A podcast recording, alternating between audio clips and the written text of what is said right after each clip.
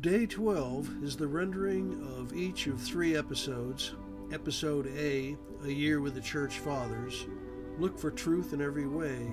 Find it in Christ, taken from St. Clement of Alexandria. Miscellany 1.20. Episode B, Through the Year with Thomas Merton.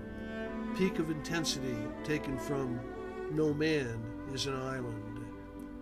Episode C, from the Fathers of the Churches, or 7. Theophany. A reading from the orations of St. Proculus of Constantinople, the sanctifying of the waters. Episode A. Look for the truth in every way, find it in Christ. Arguing that a well rounded education is good for a Christian, St. Clement of Alexandria tells us that there are many ways of looking for truth, but the only way to find the whole truth is in Christ.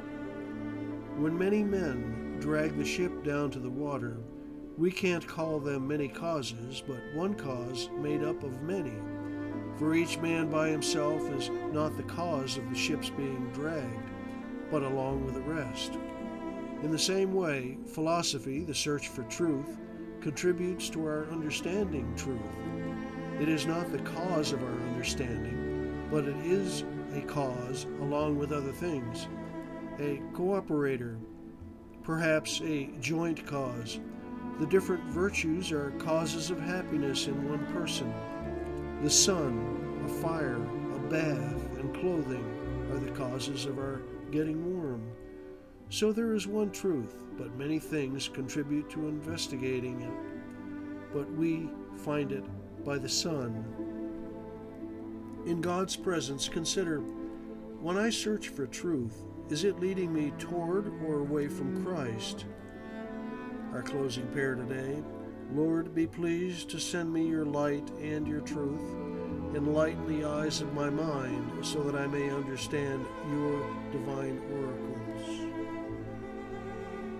Episode B Peak of Intensity. We cannot be happy if we expect to live all the time at the highest peak of intensity. Happiness is not a matter of intensity, but of balance and order and rhythm and harmony. For no man is an island. Episode C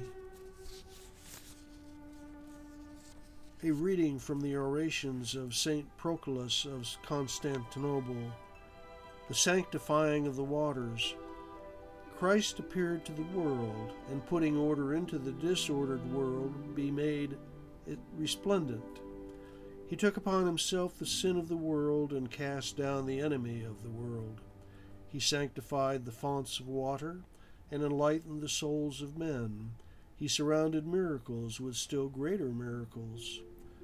For today both earth and sea have shared between them the grace of the Savior, and over the whole world joy is spread. And today's feast manifests a greater increase of miracles than the festival we held before.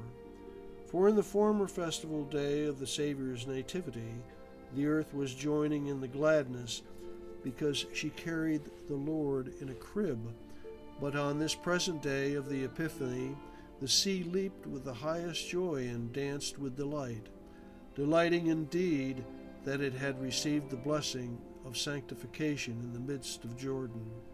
In the former celebration, an imperfect infant was exhibited witnessing to our imperfection, but on the present festival day, a full grown man is to be seen, in obscure fashion pointing to him who, being perfect, proceeds from the perfect God. There the king puts on the purple robe of a body. Here the font forms round him a river, as if so to clothe him.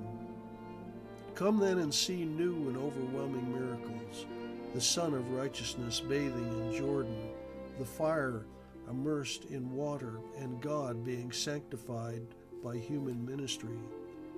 Today, all creation, resounding with hymns, cries, Blessed is he who comes in the name of our Lord.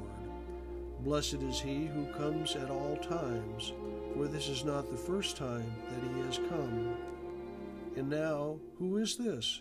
Speak more clearly, I pray, blessed David. God is the Lord, and he has given us light.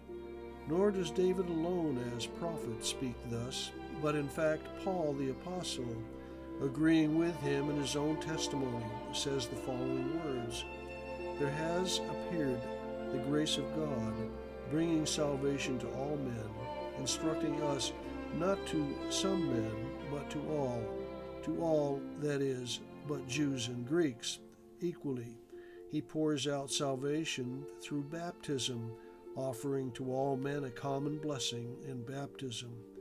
Come, see the stranger and new flood, greater and more excellent than that in the days of Noah. There the water of the flood destroyed the human race. But here the water of the baptism, by the power of him who is baptized in it, has called back the dead to life.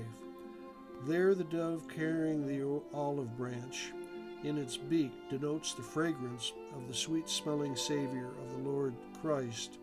But here the Holy Spirit, coming in the form of a dove, reveals to us our merciful God